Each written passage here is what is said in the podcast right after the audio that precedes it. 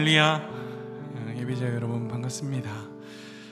8월 어, 첫주 오늘 우리가 예배 함께 드리게 되었는데요. 어, 하나님께서 오늘도 우리를 붙드시고 계심을 믿습니다. 여러분 믿으십니까? 어, 예배를 쉬고 벌써 8월을 우리가 맞이하고 있는데 어, 되게 복잡한 마음이 있습니다. 보통 8월 되면 여름 사역으로 굉장히 분주하고 또 여러분 이렇게 휴가철이잖아요. 휴가 가시고 또 쉬시기도 하고 즐거운 시간일 텐데 어, 어떻게 보면 변화 변화된 어, 이 시대 속에 어, 굉장히 낯선 여름을 보내고 있는 것 같습니다. 마커스 워십은 올해 하나님이 우리에게 허락하실 고백 가지고 새로운 앨범을 준비하며 또 시간을 보내고 있습니다. 예배를 인도하면서 여러분들한테 여러 번 얘기했는데 그 시간들이 되게 만만치 않거든요. 근데 올해는 더 더욱 더 어려움이 있는 것 같습니다. 어, 쉽지 않은 시간들을 저희가 지내며 또 예배드리며 이 시간을 지낼 텐데 어, 이런 기대감이 있습니다. 여전히 하나님이 우리를 인도하실 것을 믿음으로 여전히 어렵고 두렵고 어, 이렇게 머리로는 알지만 이렇게 믿음으로 순종하며 따라가기 위해 은혜가 필요한 예, 오늘 저와 여러분들이 함께 주님의 은혜 앞에 나아가는 시간이었으면 좋겠습니다. 하나님의 오늘의 시간 속에 함께 하심을 주님의 도우심과 은혜가 오늘 우리 안에 부어질 것을 기대함으로 시간 우리 함께 주님 앞에 나아갔으면 좋겠습니다.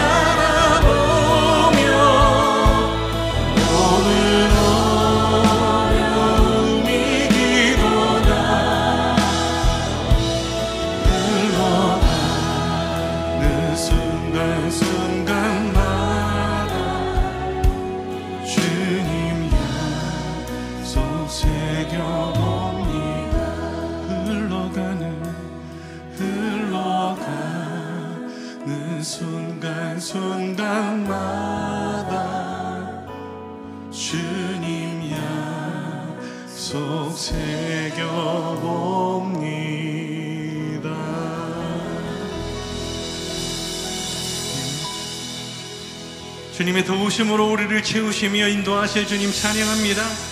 오늘 내 안에 새해를 행하실 주님, 주님께 감사와 찬양 드리기 원합니다. 할렐루야! 감사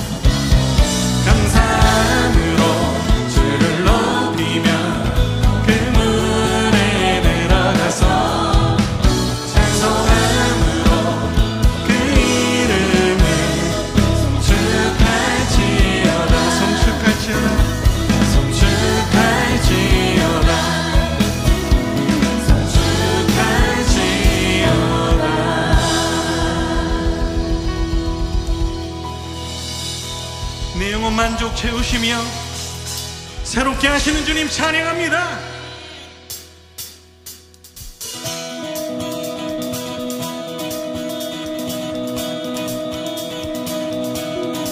주를 찬양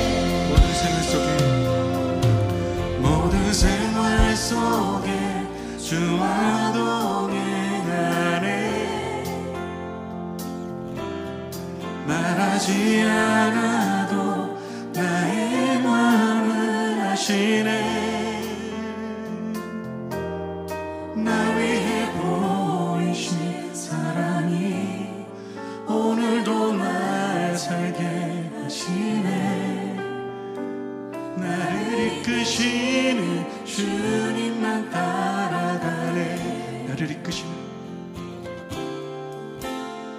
나를 이끄시는 주님만 따라가네. 나를 이끄시는 주님만 따라가네.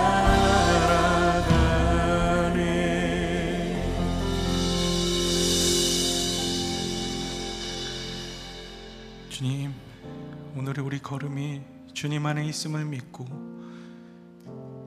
주님의 말씀으로 우리의 삶 속에 오늘도 주님의 뜻을 이루심을 신뢰함으로 우리의 삶을 주님 앞에 내어드릴 수 있는 주님의 놀라우신 은혜와 사랑을 오늘도 고백할 수 있는 하루의 예배가 될 수 있도록 주님 우리의 삶에 함께하여 주시옵소서. 주님께서 나의 고백을 완성하시며 내 삶 속에 오늘도 일하시고 계심을 믿습니다. 주님 앞에 우리의 믿음을 드리기 원합니다.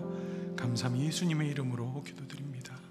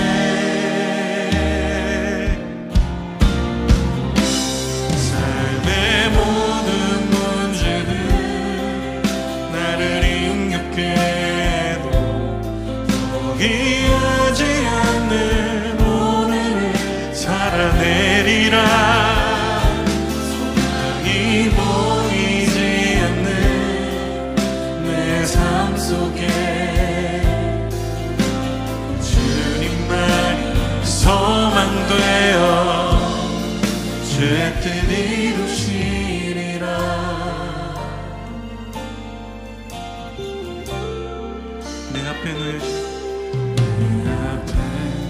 놓여진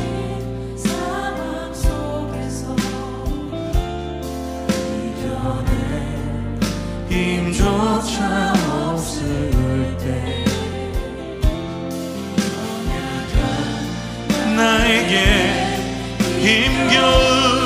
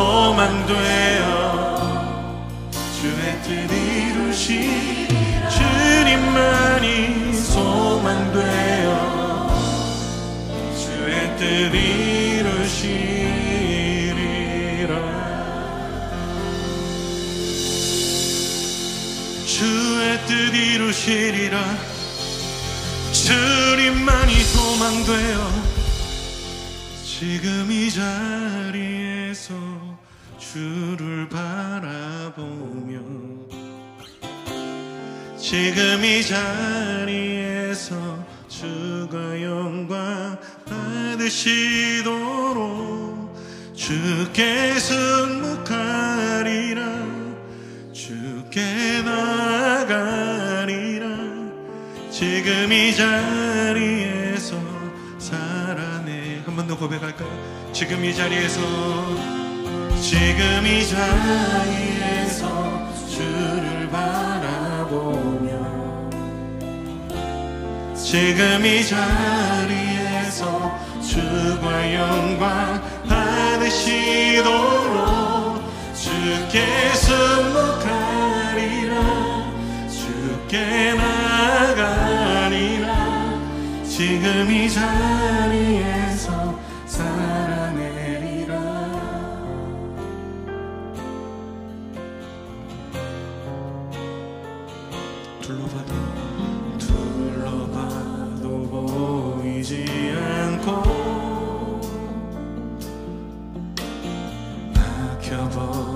삶의 현실들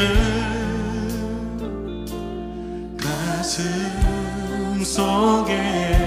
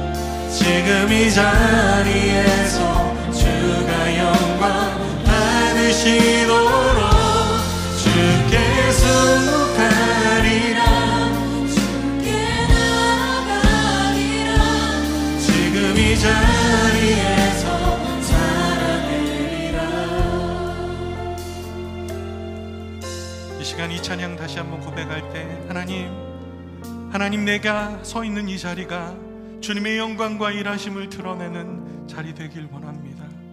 보이지 않고 하나님의 일하심을 내 힘과 나의 기준으로는 기대할 수 없지만 내 삶을 끌어가시는 하나님을 바라도 보는 하나님의 영광과 일하심을 고백하는 자리 되게 주님이 일하여 주시옵소서. 우리 믿음으로 다시 한번 고백합시다. 둘러봐. 둘러봐도 보이지 않고 막혀버린 삶의 현실들 가슴 속에 시린 눈물과 두려움에 지쳐버린 내 삶.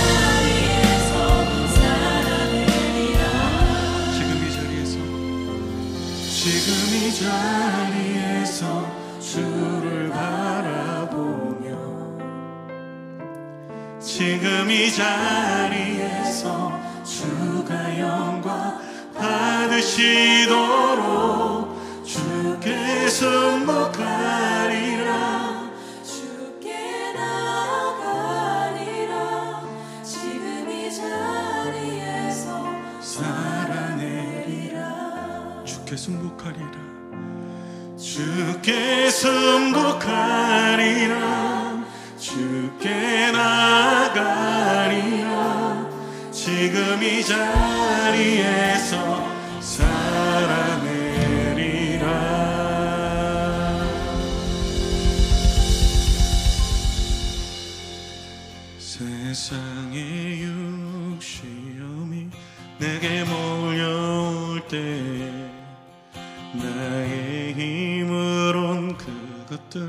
모두 이길 수 없네. 거대한 폭풍 가운데 위축된 나의 영 어찌할 바를 몰라 헤매이고 있을 때 세상에 세상의 유혹 시험이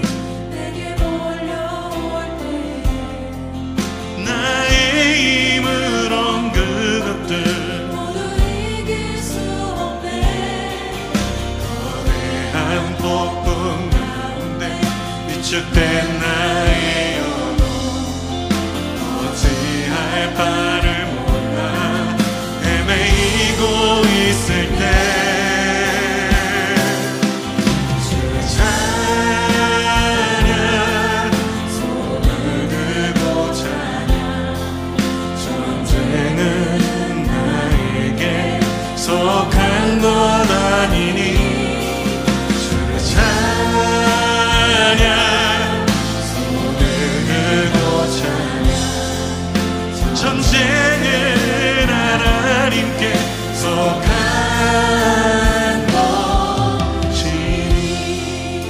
pourquoi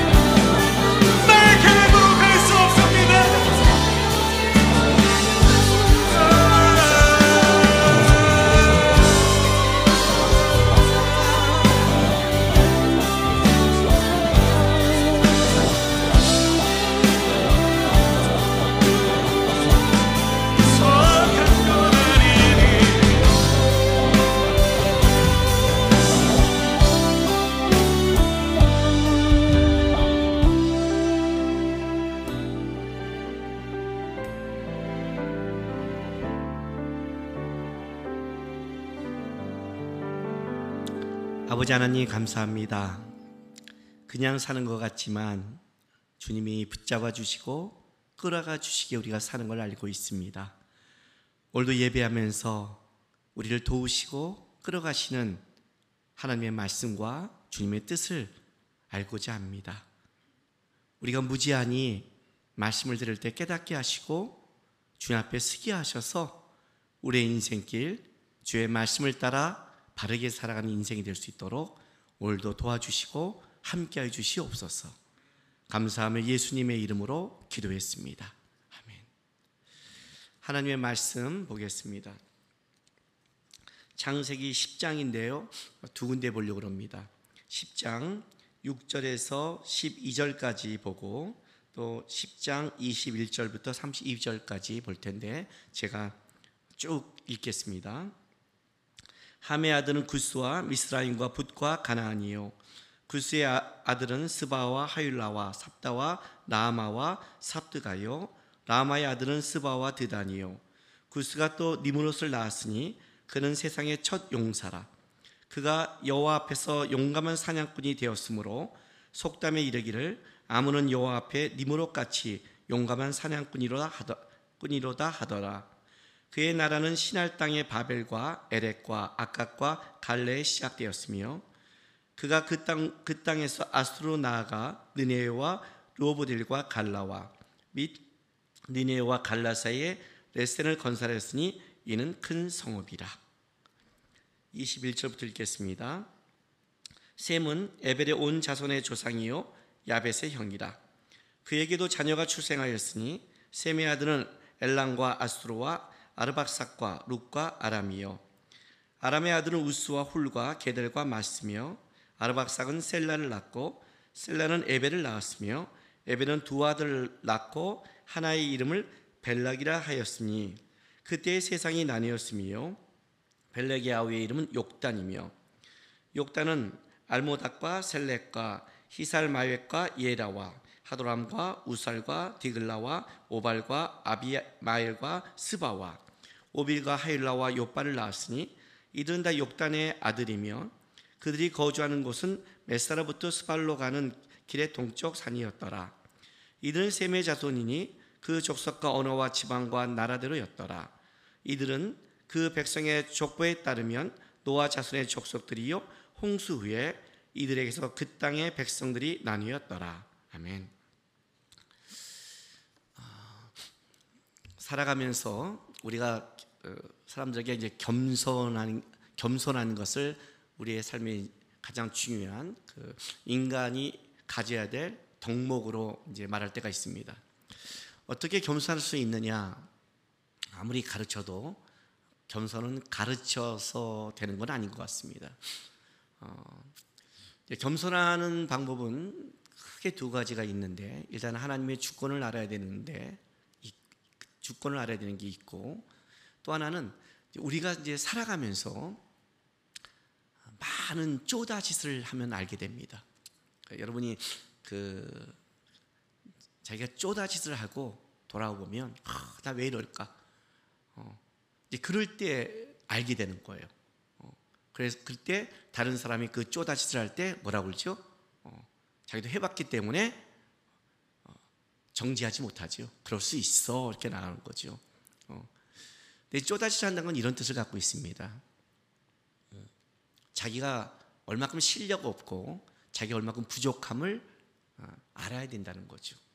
알아야 되는 거죠. 그러니까 그래서 곱게 자라는 사람들이 그 뭐가 문제냐면 어, 자기가 누구인지를 모를 때가 있어요. 음. 이렇게 해보면 알거든요. 얼마나 자기가 부족한 자인 거를. 저는 사람들이 교만한 거에 대해서는 자- 진짜 자기가 자기 자신을 모른다고 생각합니다. 지금 우리 코로나 바이러스 이 하나만으로도 온 인류가 난리잖아요. 그렇죠? 그 의학 공부를 하는 사람들, 연구원들이 얼마나 많겠어요. 전 세계적으로. 그런데 못 잡잖아요. 이거 못 잡으면서 하나님께 도전한다? 이거 자체가 무슨 말이 안 되는 거거든요. 실제 사람의 가장 문제는 자기가 누구인지를 모른다는 겁니다. 자기가 누구인지를 아는 사람들은 어, 교만할 수가 없어요. 왜냐하면 자기의 부족함을 너무 뼈저리게 알기 때문에 그렇습니다. 저도 신학교 들어갈 때는 제 비전이 뭐였냐면 하나님 앞에 크게 쓰이는 거였습니다. 이게 크게 쓰인다는 건 뭐냐면 유명한데 이걸 떠나서 뭔가 하나님의 그 능력과 힘을 갖고 세상 속에 하나님의 영광을 돌리며 많은 사람을 변화시키고 뭐 이런 나름대로 큰 부풀린 그 비전을 갖고 신학교 들어갔는데 신학교 그 4년 동안 내가 배운 건 뭐냐면 하나님이 나에게 말씀을 가르치면서 내가 얼마나 이 세상에 대한 열정과 세상을 변화시키는 사람이 아니라 어, 모세가 40년 동안 광야에서 자기가 얼마나 부족한 걸 깨닫듯이 어, 그 신학교에서 본 거는 어, 철저한 부족함과 죄성이었습니다. 그 제가 신학교 다닐 때 뭐라고 말했냐면 여기가 그 신학교 4년 이 장소가 저에게는 모세의 40년 광야에 갔다고 그랬습니다. 그렇고 나면 하나님 앞에 뭔가 이렇게 영광을 돌리는 말을 못해요. 결국 비전이 제 비전은 이겁니다. 71세 목사로 은퇴할 때 목사 하나님의 목사로서 그래도 부끄러움이 없이 은퇴하는 것. 그 주어진 길만 타락하지 않고 잘 가는 것. 그게 비전이 됐어요. 이게 무슨 말이냐면 내 자신이 이 길을 가는데 얼마나 은혜 아니면 하나님의 도움 아니면 갈 수 없다는 것을 뼈저리게 느끼기 때문에 그런 겁니다. 오늘 우리는 창세기 10장을 봅니다. 샤- 창세기 10장은 그 노아로부터 세 아들로 온 인류가 퍼져나가는 것을 쓴 족보입니다. 족보예요. 창세기가 왜 이 10장, 11장 사건을 기록했냐면 오늘 내용의 가장 중심 주제는 이겁니다.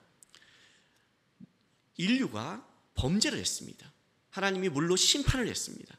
그리고 그때 하나님 앞에 은혜를 입은 노아와 그의 자식들은 방주에 들어가서 은혜를 입고 그때 물 심판을 면하고 그들이 나와서 세상에 나왔습니다. 그 은혜를 맛보는데 엄청난 은혜를 맛봤죠. 그렇지 않겠어요? 지금 온 세계가 만약 다 심판을 받는데 우리 가정만 하나님이 보호했다 그러면 이건 엄청난 은혜를 받았잖아요. 그 은혜를 이렇게 체험한 아마 인류 역사 역사 속에 한 가정으로 최고의 은혜를 본 사람을 뽑으라면 노아의 가정이겠죠. 그리고 노아를 통해서 또 새로운 인류에 대한 제2의 시조가 됐잖아요. 그런 은혜를 입었으면, 입었으면 가- 과연 이 은혜를 입은 이 가정을 통해 흘러간 인류는 어떠했을까 이걸 얘기하는 겁니다. 근데 이런 결론을 나오는 거예요. 그들이 하나님의 은혜를 맛보고 무슨 짓을 했는지 알아? 이게 오늘 창세기 10장의 족보의 가장 큰 이야기입니다. 성경에 그 족보라고 할 때는 우리 한국 사람 족보처럼 누가 누굴 낳고 쓰는 그렇게 성경을 쓰지 않습니다. 성경에 어떤 족보를 쓸 때에는 그 사람의 삶의 특징을 담을 때 쓰는 겁니다. 그래서 이삭의 족보는 이러하니다 하고 창세기 25장에 나갈 때는 언제 그 이삭의 족보를 나오냐면 리브가가 임시에서 쌍둥이를 뱉고 배 안에 두 국민이 싸우는 누가 선택받은 자인가 이삭의 갖고 있는 족보의 특징이죠. 야곱의 족보는 창세기 37장에 요셉이 17세 소년부터 시작됩니다. 형들과 다투고 꿈꾸는 이야기, 팔려가는 이야기로 야곱의 족보를 시작합니다. 무슨 말이냐면 모든 선택받은 아들 중에 누가 우월한 위치를 가질 건가? 이제 그런 특징을 얘기합니다. 오늘 노아의 족보는 어떻게 시작되냐면 10장 1절에 이렇게 시작합니다. 노아의 아들 아들 셈과 함과 야벳의 족보는 이러하니라 홍수에 그들이 아들 낳았으니 이제 이렇게 시작하는 거예요. 당연히 어, 세 명의 아들 낳아서 갔겠죠. 그, 그 얘기를 한 게 아니라 이제 이 세 아들을 통해서 인류가 퍼져 나가는데 그 퍼져 나간 인류, 그 인류는 어떤 특성을 갖고 있, 있나라고 설명하는 겁니다. 그래서 오늘 의도적으로 어떻게 이걸 쓰냐면 이 족보를 보면 그 2절에 야벳의 아들은 고- 고벨과 마곡과 마대와 쭉 가면서 야곱의 야벳의 그 자식들은 14명을 씁니다. 그리고 이제 함의 아들들은 30명을 씁니다. 셈의 아들들은 26명을 써서 합쳐서 모두 70명을 의도적으로 만듭니다. 어, 성경에 숫자적 상징이 있는데 70이라는 것은 뭘 상징하냐면 세계 열국을 상징합니다. 어, 세계 열국. 그래서 그 야곱이 그 가족들과 그 애굽에 내려갈 때 70명이 내려가죠. 그 70명도 믿음의 열국을 상징하는 겁니다. 그 야곱의 가족으로 믿음의 열국이 만들어진 걸 상징하기 때문에 그렇습니다. 의도적인 거예요. 7 완전수잖아요. 10도 완전수예요. 7은 하늘 숫자 3, 땅의 숫자 4를 더한 어, 하늘과 땅을 더한 완전수고 10은 1, 2, 3, 4, 5, 6, 7, 8, 9, 10 중에 가장 끝에 있는 숫자를 해서 1부터 10 사이에 가장 꽉 찬 수에서 만수라고 그럽니다. 그걸 10이라고 그럽니다. 그래서 완전수 7과 만수 완전수 10을 더해서 70을 뭘 상징하냐면 세계 열국을 상징합니다. 의도적으로 70을 맞췄어요. 자, 이 세계 열국이 흘러가고 있는 겁니다.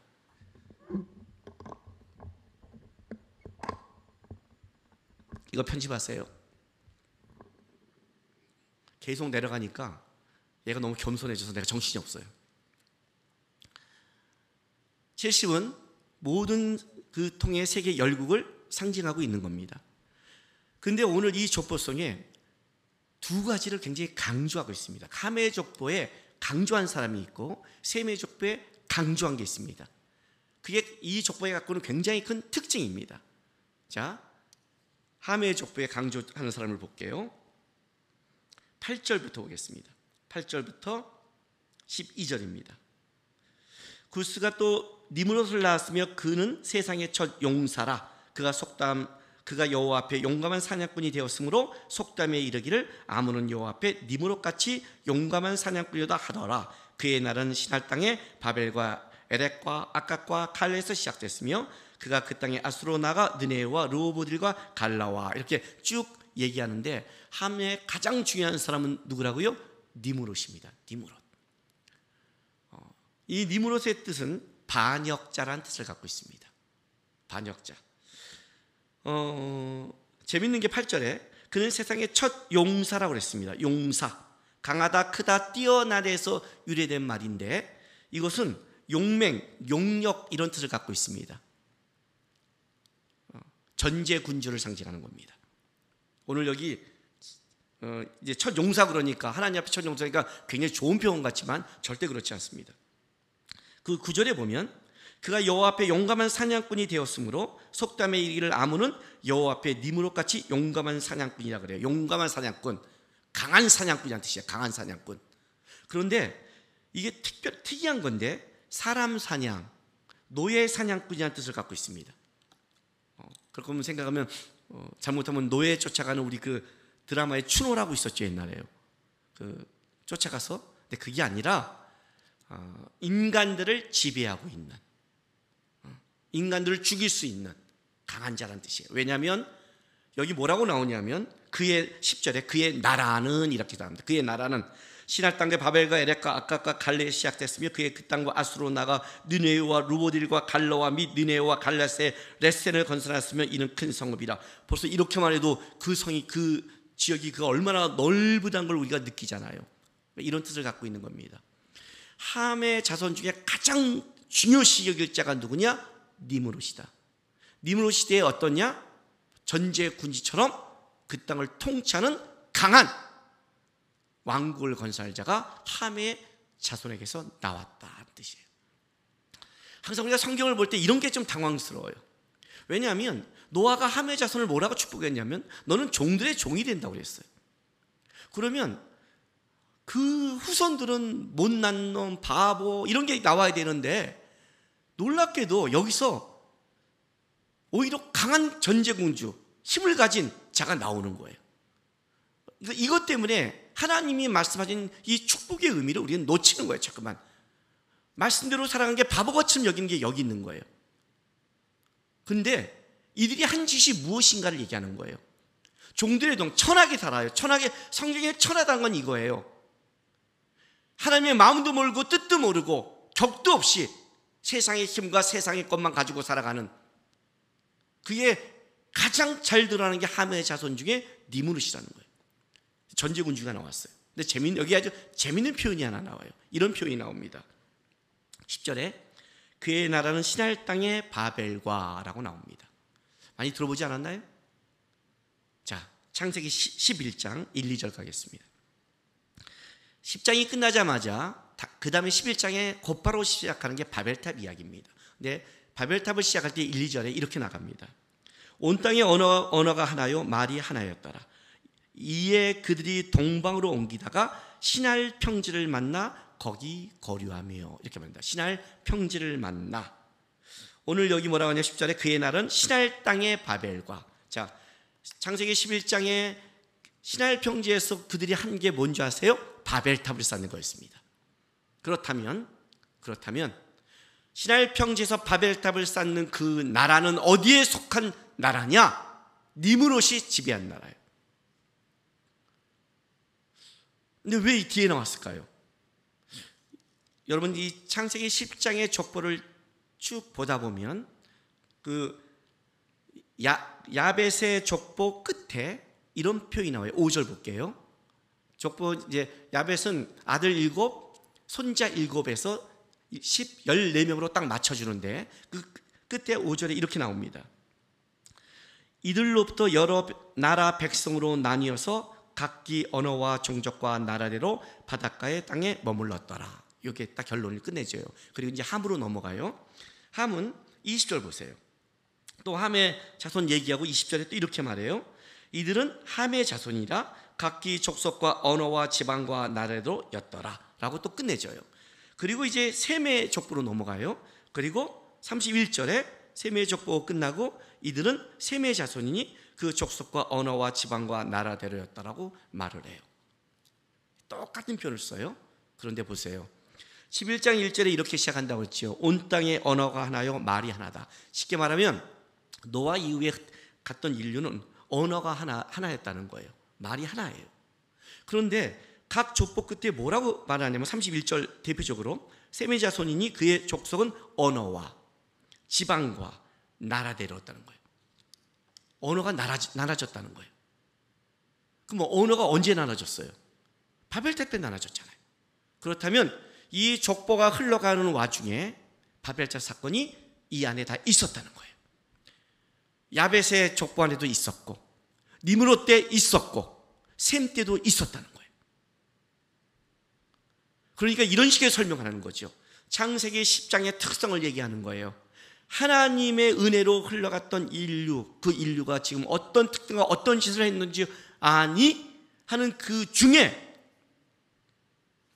바벨탑 사건이 다 있어서 이들은 흩어질 수밖에 없었다를 기록하고 있는 거예요. 그러니까 흩어졌다는 걸 기록하고 특성을 기록하고 어떻게 흩어진 줄 알아를 다시 설명하는 게 창세기 11장 얘기예요. 그러니까 다시 뒤에서 조명해 주는 거죠. 여기 있는 거예요. 그렇다면 이 바벨탑을 쌓았을 때 주축된 전제군주가 누구였느냐라는 거지요. 그게 니무르시였다는 거예요. 인본주의, 우리의 이름을 내자. 하늘에 이름을 닫고 우리의 이름을 내자. 그게 바로 니무롯 때 시작된 강한 힘을 가진 전제군주에서 시작됐다는 거예요.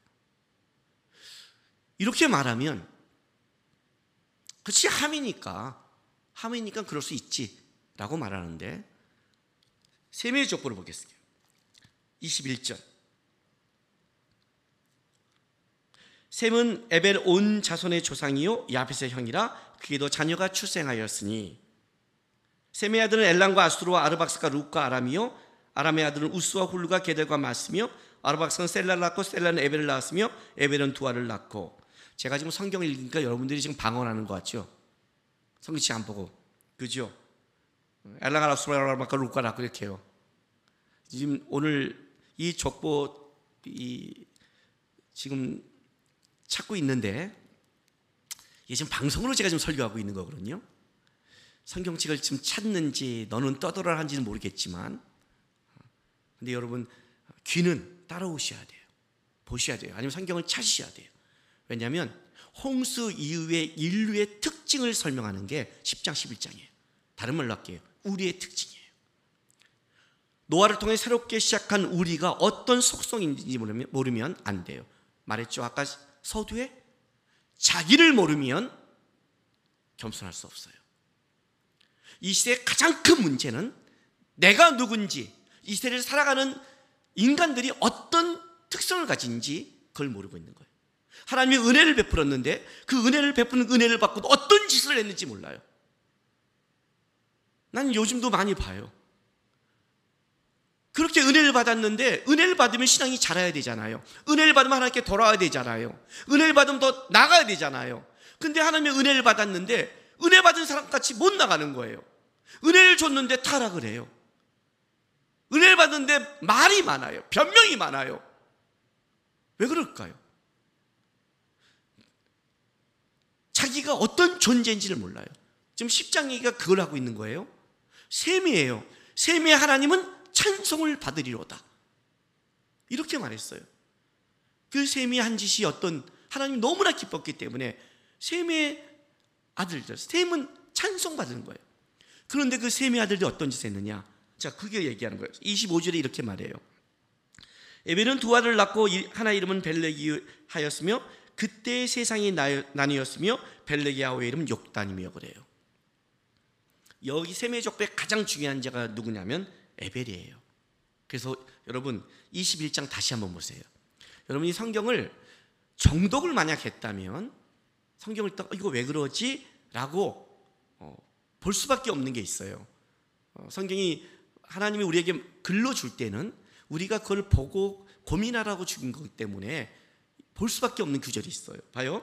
셈은 에벨 온 자손의 조상이라고 시작을 해요.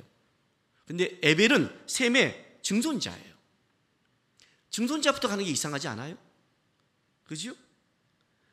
왜냐면 그 다음에 24절에 아르박사는 셀라를 낳고 셀라는 에벨을 낳았으며 그래요. 이런 족보는 없는 거예요. 이런 족보는.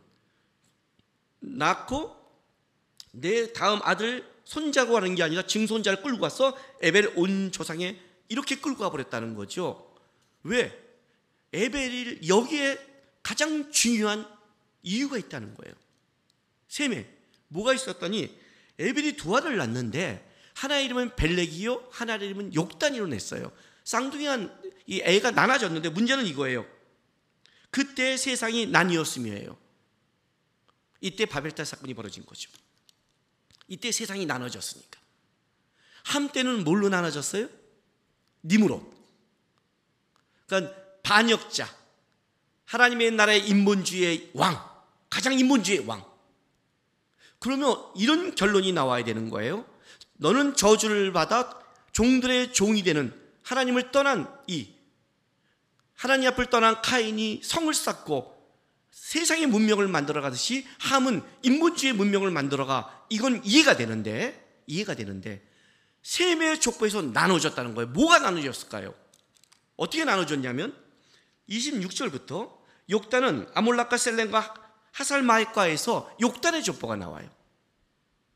그리고 이 욕단의 족보가 10장 끝까지 흘러가요. 그리고 한 족보가 사라져요. 벨렉의 족보가 사라져요. 욕단과 벨렉이 나눠진 거예요. 그 벨렉은 언제 나오느냐?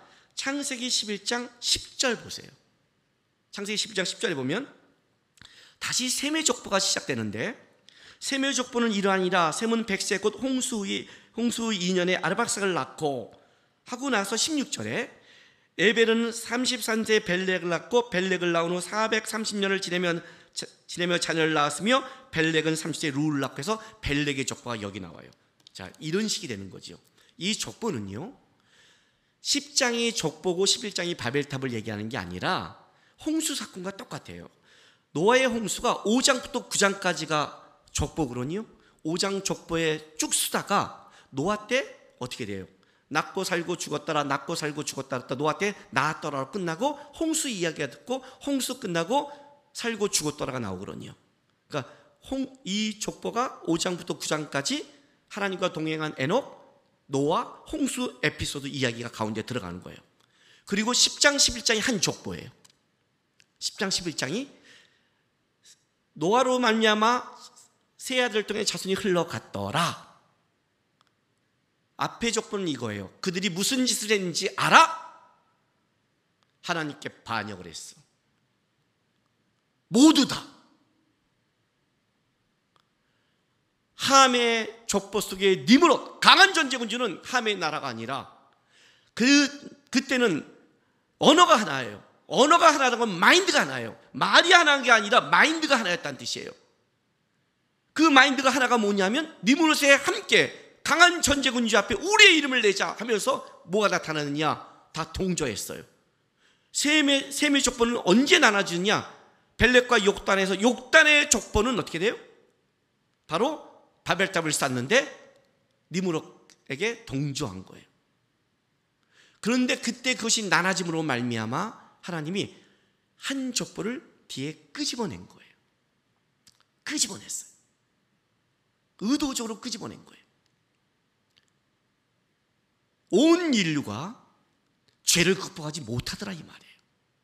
은혜를 입었는데 은혜를 입고 흘러가는데 뭐가 강하냐면 그들 안에 이 죄성을 이겨내지 못하더라. 결국 그들은 하나님께 바벨탑을 쌓고 도전하는데 모든 인류가 한 마음이 되고 한 마인드가 되더라. 이 말을 하고 있는 거예요. 여러분 우리는 마지막 때를 살아가요. 마지막 때 누가 나타나요? 적그리스도가 나타나요. 적그리스도가 나타나면 어떤 일이 벌어진 줄 아세요? 온 인류가 적그리스도를 그리스도로 인정을 해요. 그의 우상을 만들고 그에게 절하며 그의 표를 받고 매매, 매매한다는 건 뭐예요? 매매는 생존이에요. 요한계시록 13장에 그 표를 받은 자 외에는 매매를 못하더라. 그 적그리스도 안에서 하나가 돼서 먹고 살고 하나 되는 시대가 와요. 앞으로 올 거예요. 니무롯이 어떤 면에서는 이 당시에 적그리스도의 모형처럼 전체 군, 전제 군주가 된 거예요. 근데 인류가 어떤 짓을 했느냐? 하나님께 반역하더라 이거예요. 반역하더라. 이해가 되세요? 왜 깨어 있어야 되는 줄 아세요? 왜 근신해야 되는 줄 아세요? 왜 우리를 돌아봐야 되는 줄 아세요? 우리는요, 은혜 아니면 본성적으로 하나님 쪽을 쫓아가는 거에 좋아하는 자가 아니라 하나님 반대편에 쓰는 것을 더 편한 자들이 우리예요. 편한 자가 은혜예요. 나이가 먹으면서 신앙의 싸움을 할 때 가장 어려운 게 뭔지 아십니까, 여러분? 저는 제가 신대원을 다닐 때 잊지 못할 교수님이 있습니다. 몇- 몇몇 제가 잊지 못할 교수님들이 있는데 그 하나하나의 말이 제 삶 속에 이렇게 좌우명처럼 이렇게 중요한 순간에 울려 퍼지는 말이 있어요.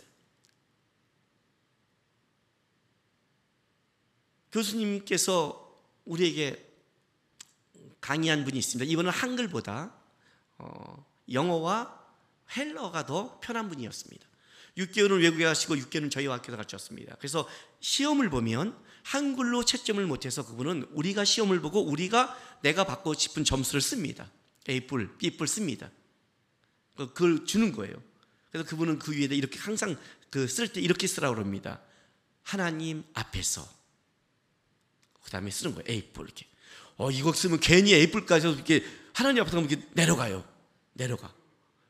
하여튼, 근데 그런 교수님이에요. 근데 한번 여름 강의를 이제 더운 날 하고 나오시는데 선글라스를 이렇게 끼는데 뭐다 더운 날 낄 수 있잖아요. 보고. 근데 어느 날 보니까 그렇게 덥지도 않은 날 나오시면 항상 선글라스를 끼는 거예요.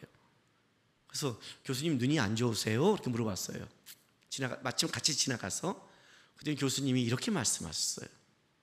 그것도 있고 부끄러워서요. 그랬어요. 예? 하늘을 보기가 항상 부끄러워서요. 아니 이 교수님이 부끄러우면 나는 어떻게 되는 거야? 잘 이해를 못했는데 제가 내년이면 60입니다. 신학교로 들어갈 때 저는 이런 마음을 가지고 있었습니다. 죽음은 죽으리라. 이건 내가 고백한 게 아니라 우리 아내가 그렇게 절 보고 느꼈답니다. 저 사람은 하나님 때문에 죽을 수 있는 사람이야 라고 그렇게 봤답니다. 지금 저거 순교할 수 있냐 그러면 모릅니다. 만약 그런 상황이 온다면 저는 자신이 없습니다. 제가 주님을 더 사랑하는 것도 아니고 지금 주님을 더 배우고 은혜도 알지만 내가 어떤 상황을 이겨낼 그런 실력이 없다는 게 너무 뼈저하게 깨달아서 어, 느끼기 때문에 그렇습니다. 사역을 하면서 옛날에는 야 이거 내가 있어 막 이럴 때 젊을 때는 그랬지만 지나고 보니까 내가 한 게 아니라 은혜였고 보유였고 인도함이었습니다. 나이가 들어서 뭘 배우냐면 어, 하나님 앞에 얼마나 내가 큰 죄성을 가진 인간인지 어, 얼마나 부족한지를 더 느끼는 거예요. 그 분이 말한 말이 요만큼 이해가 되기 시작했습니다. 부끄럽다는 말이. 이 부끄럽다는 이 죄책감 때문에 어떻게 못 산다 그걸 말하는 게 아닙니다. 그 부끄러움이 뭘 만들었냐면 은혜의 크기를 보게 했습니다. 오늘 이 벨렉의 족보 뒤에 있는 창세기 11장 이 족보 다시 셈의 족보는 이러하니라 하는 이 족보가 가면서 마지막 열 번째 누가 나오냐면 창세기 11장 26절 볼게요. 이렇게 열 번째 족보에 나옵니다. 데라는 아홉 번째입니다. 70세에 아브라함과 나홀과 하란을 낳았다라는 열 번째 아브라함이 나옵니다. 창세기 5장에 창세기 5장에 카인은 사장에 다 세상 문명을 만들었다면 다시 아벨을 대신 나온 셋 그를 통한 족보가 누구냐 할 때 그때 일곱 번째가 에녹이었고 열 번째가 노아였습니다. 의도적인 거군요. 열 번째 완전수. 근데 여기에도 셈의 족보에서 열 번째 완전수에 누가 나오냐면 아브람이 나옵니다. 여러분이 우리가 그렇게 알고 있는 아브람. 아브람. 아브람 하면 뭐가 떠오르십니까? 아브람과 다윗의 자손 예수 그리스도의 세계라.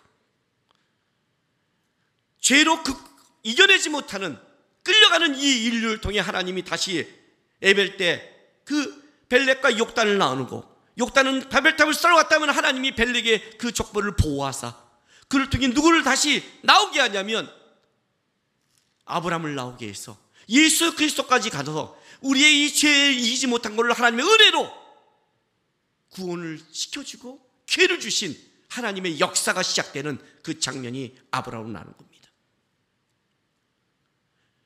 우리가 잘나서 지금까지 온 게 아니라 인류에 갖고 있는 이 죄의 크기가 얼마나 크냐면 조금만 정신 안 차리면 하나님께 대적할 수밖에 없는 죄의 속성이 우리 밑에 깔려 있는 겁니다. 여러분이 지금 예배드리고 하나님을 사랑한다는 건 여러분의 능력이 아니라 이렇게 벨렉의 족보를 하나님이 보호해서 아브라함과 다윗자손 예수 그리스도까지 오게 그 은혜로 말미암아 우리가 예수를 알고 오늘도 그 은혜로 살아가고 있는 겁니다. 신앙의 싸움이 뭐라고 생각하십니까, 여러분? 내가 얼마나 죄인임을 알고 그 예수 아님을 안 된다는 그 예수를 붙잡는 그 예수 앞에 무릎 꿇는 그 예수를 예비하는 그 예수를 알게 말씀을 읽는 그 예수를 따라가게 날 근시키는 그게 신앙의 싸움인 겁니다. 창세기 10장에 고백하는 게 이겁니다. 그 은혜로 간 인류가 어떤 짓을 한 줄 아니? 은혜를 지킬 실력이 없더라. 은혜를 가지고 살아갈 능력이 없더라. 결국 바벨탑을 쌓더라. 바벨탑을 쌓더라. 세미의 족보도 참여하더라. 모두가 한 마인드라. 하나님이 근데 홍수로 다시 인류를 죽이지 않기로 약속하셨기에 하나님이 어떻게 했냐면 예수 그리스도 오실 때까지 다시 벨렉을 보호하고 아브라함까지 가서 하는 믿음의 역사, 하나님의 은혜의 역사를 하나님이 시작했더라. 다시 은혜의 역사를 하나님이 이 땅 가운데 행했더라. 라고 고백하는 거예요. 이걸 기억하셔야 돼요. 여러분이 누군지를 아셔야 돼요. 내가 지금까지 잘 살았다고 해서 앞으로 잘 살 수 있다. 그렇지 않아요. 은혜로 살아왔어요. 지금도 은혜를 붙잡는 거예요. 온전하시고 완전한 분은 예수 그리스도밖에 없어요. 은혜를 구하세요. 하나님, 저 실력 없습니다. 그런데 실력 있는 주님이 끌어가심을 합니다. 그 주님 바라봅니다. 붙잡아서 은혜를 아는 백성으로, 은혜 안에 살아가는 백성으로, 은혜를 보여주는 하나님의 백성으로 살아갈 수 있도록 하나님 저를 끌어가 주십시오. 그럴 때 우리는 하나님의 역사를 경험하고 겸손하게 주 앞에 살아갈 수 있습니다. 살아갈 수 있습니다. 하나님의 은혜를 충분히 충만하게 누리고 그 안에 살아가는 주의 백성 되기를 주님의 이름으로 축복합니다. 기도하겠습니다. 이 시간에 우리 기도하겠습니다. 하나님, 조금만 놓치면 저 제 뜻대로 은혜를 모르는 사람처럼 살아갈 수 있는 자입니다. 하나님, 평생을 은혜를 아는 하나님의 은혜를 간구하는 백성으로 살게 도와주십시오.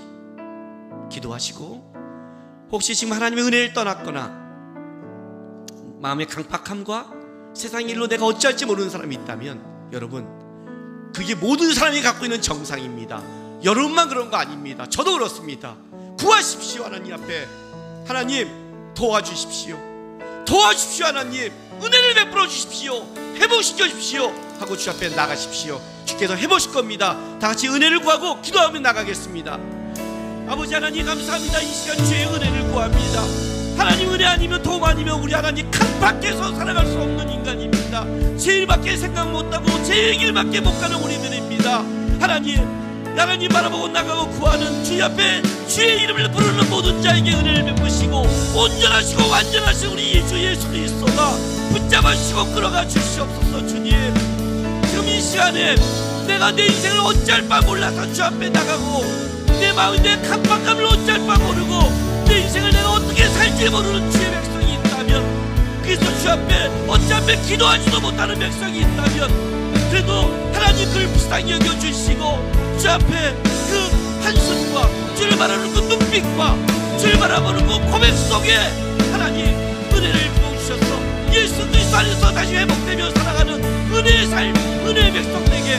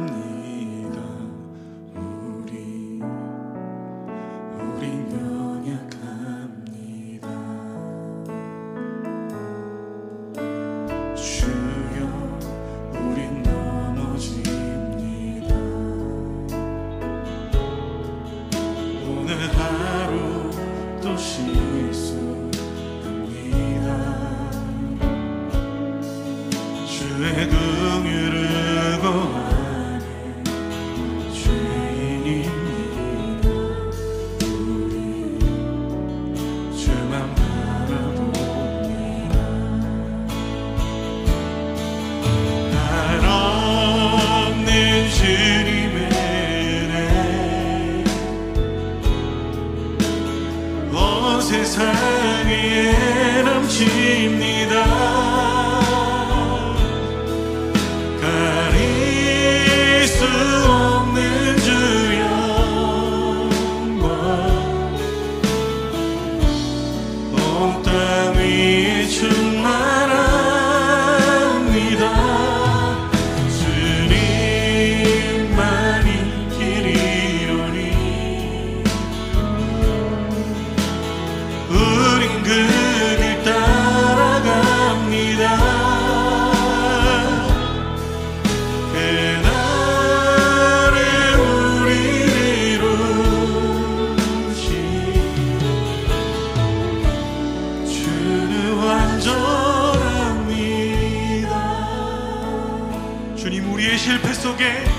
완전하신 주님 보게 하여 주시옵소서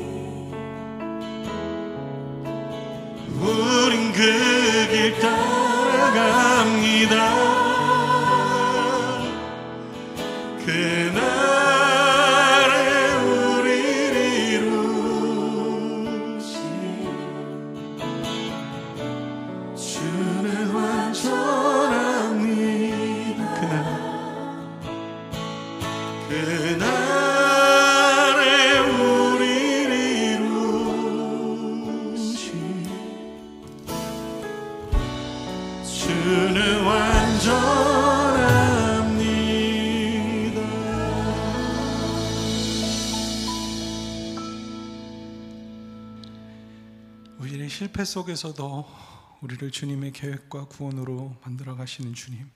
오늘도 우리의 삶을 주의 구원의 역사 속에 부르시고 일하실 주님을 우리가 바라보면서 주님, 주님이 부르신 그 자리에서 주님의 사람으로 하나님의 일하심 드러내는 사람이 되기 원한다고 이 찬양 주님 앞에 드리며 우리 함께 주님 앞에 나아갔으면 좋겠습니다.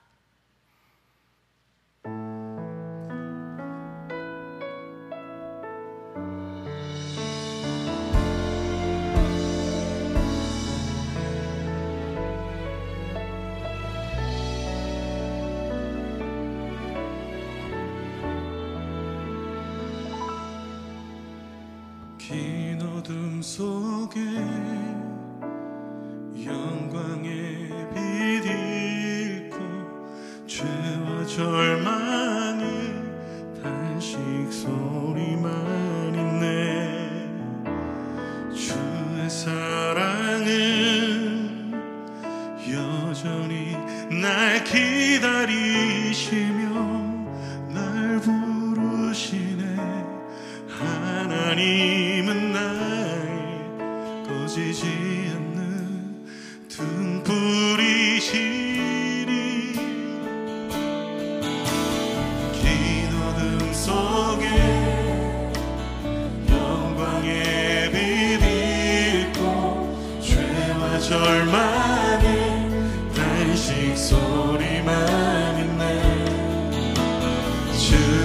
사랑은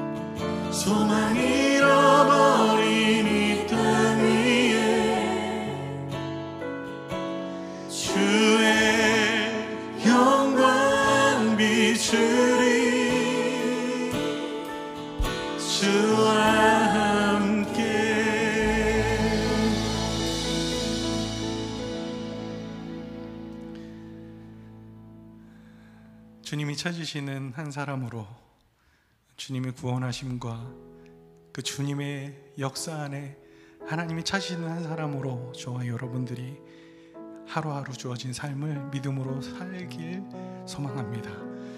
어, 자신의 가슴에 손을 얹고 좀 고백했으면 좋겠습니다. 주님 내 삶은 주님의 것입니다. 나를 부르시고 인도하시는 분은 주님이십니다. 어, 우리 그런 믿음으로 어, 이 고백하면서 어, 영상으로 어, 앞에 있지만 우리가 함께 이 시간 속에 어, 믿음으로 섰으면 좋겠습니다. 매일 마주하 매일 마주한 슬픔을 견뎌나가며 주 예수의 마음을 닮아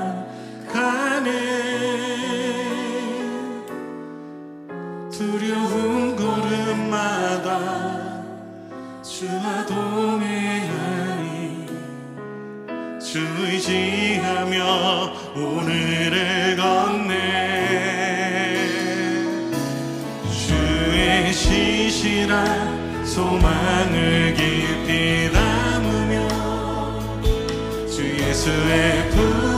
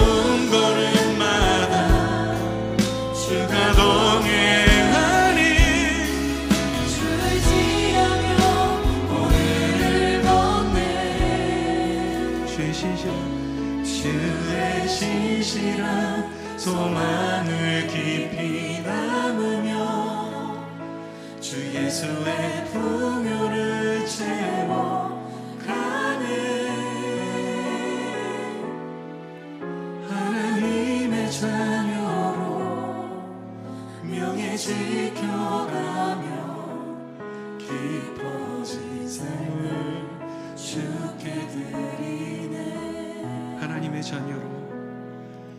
하나님의 자녀로 명예 지켜가며 깊어진 삶을 주께 드리네.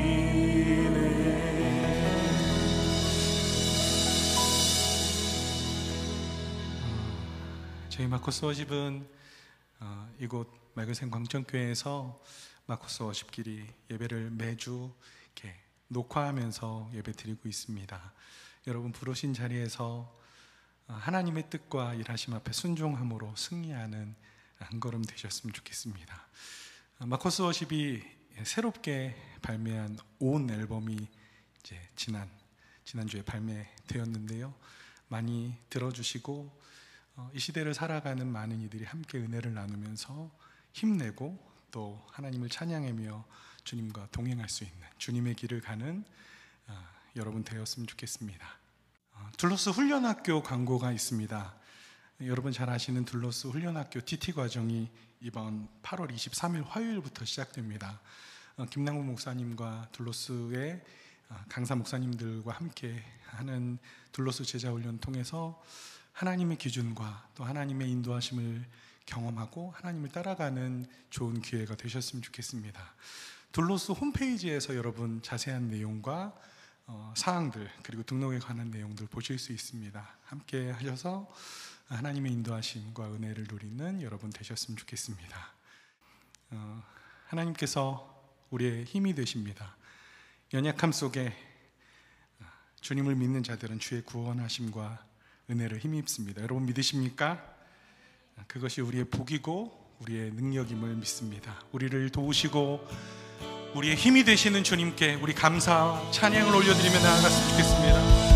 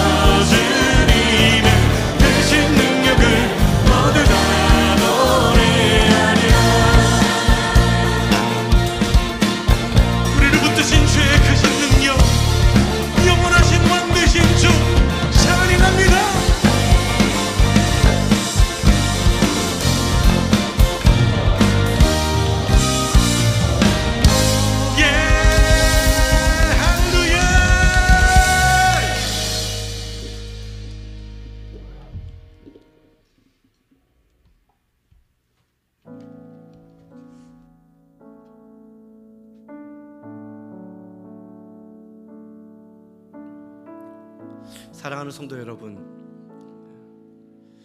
우리가 살아가는 힘은 우리에게 있는 게 아니라 우리를 끌어가시는 하나님의 은혜에 있습니다.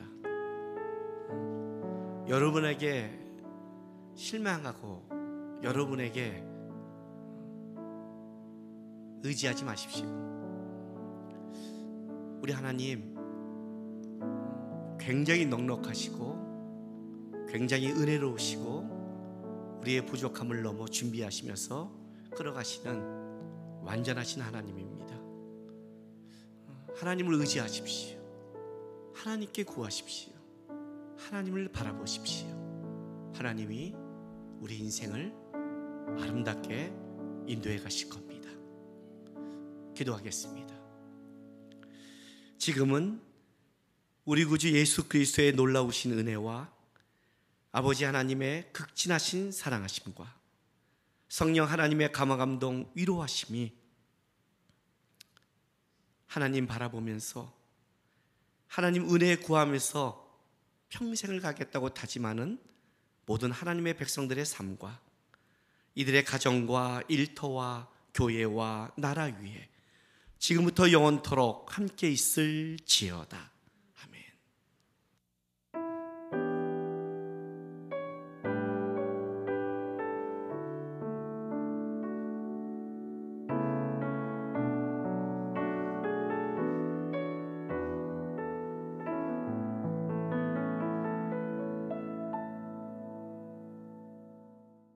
하나님이 우리의 걸음을 인도하십니다. 믿으십니까? 영원하신 사랑 안에 우리를 오늘도 붙드실 것을 기대하면서 어, 주님의 사랑을 노래하며 한 주간 승리하시는 여러분 되었으면 좋겠습니다. 다음 주에 뵙겠습니다.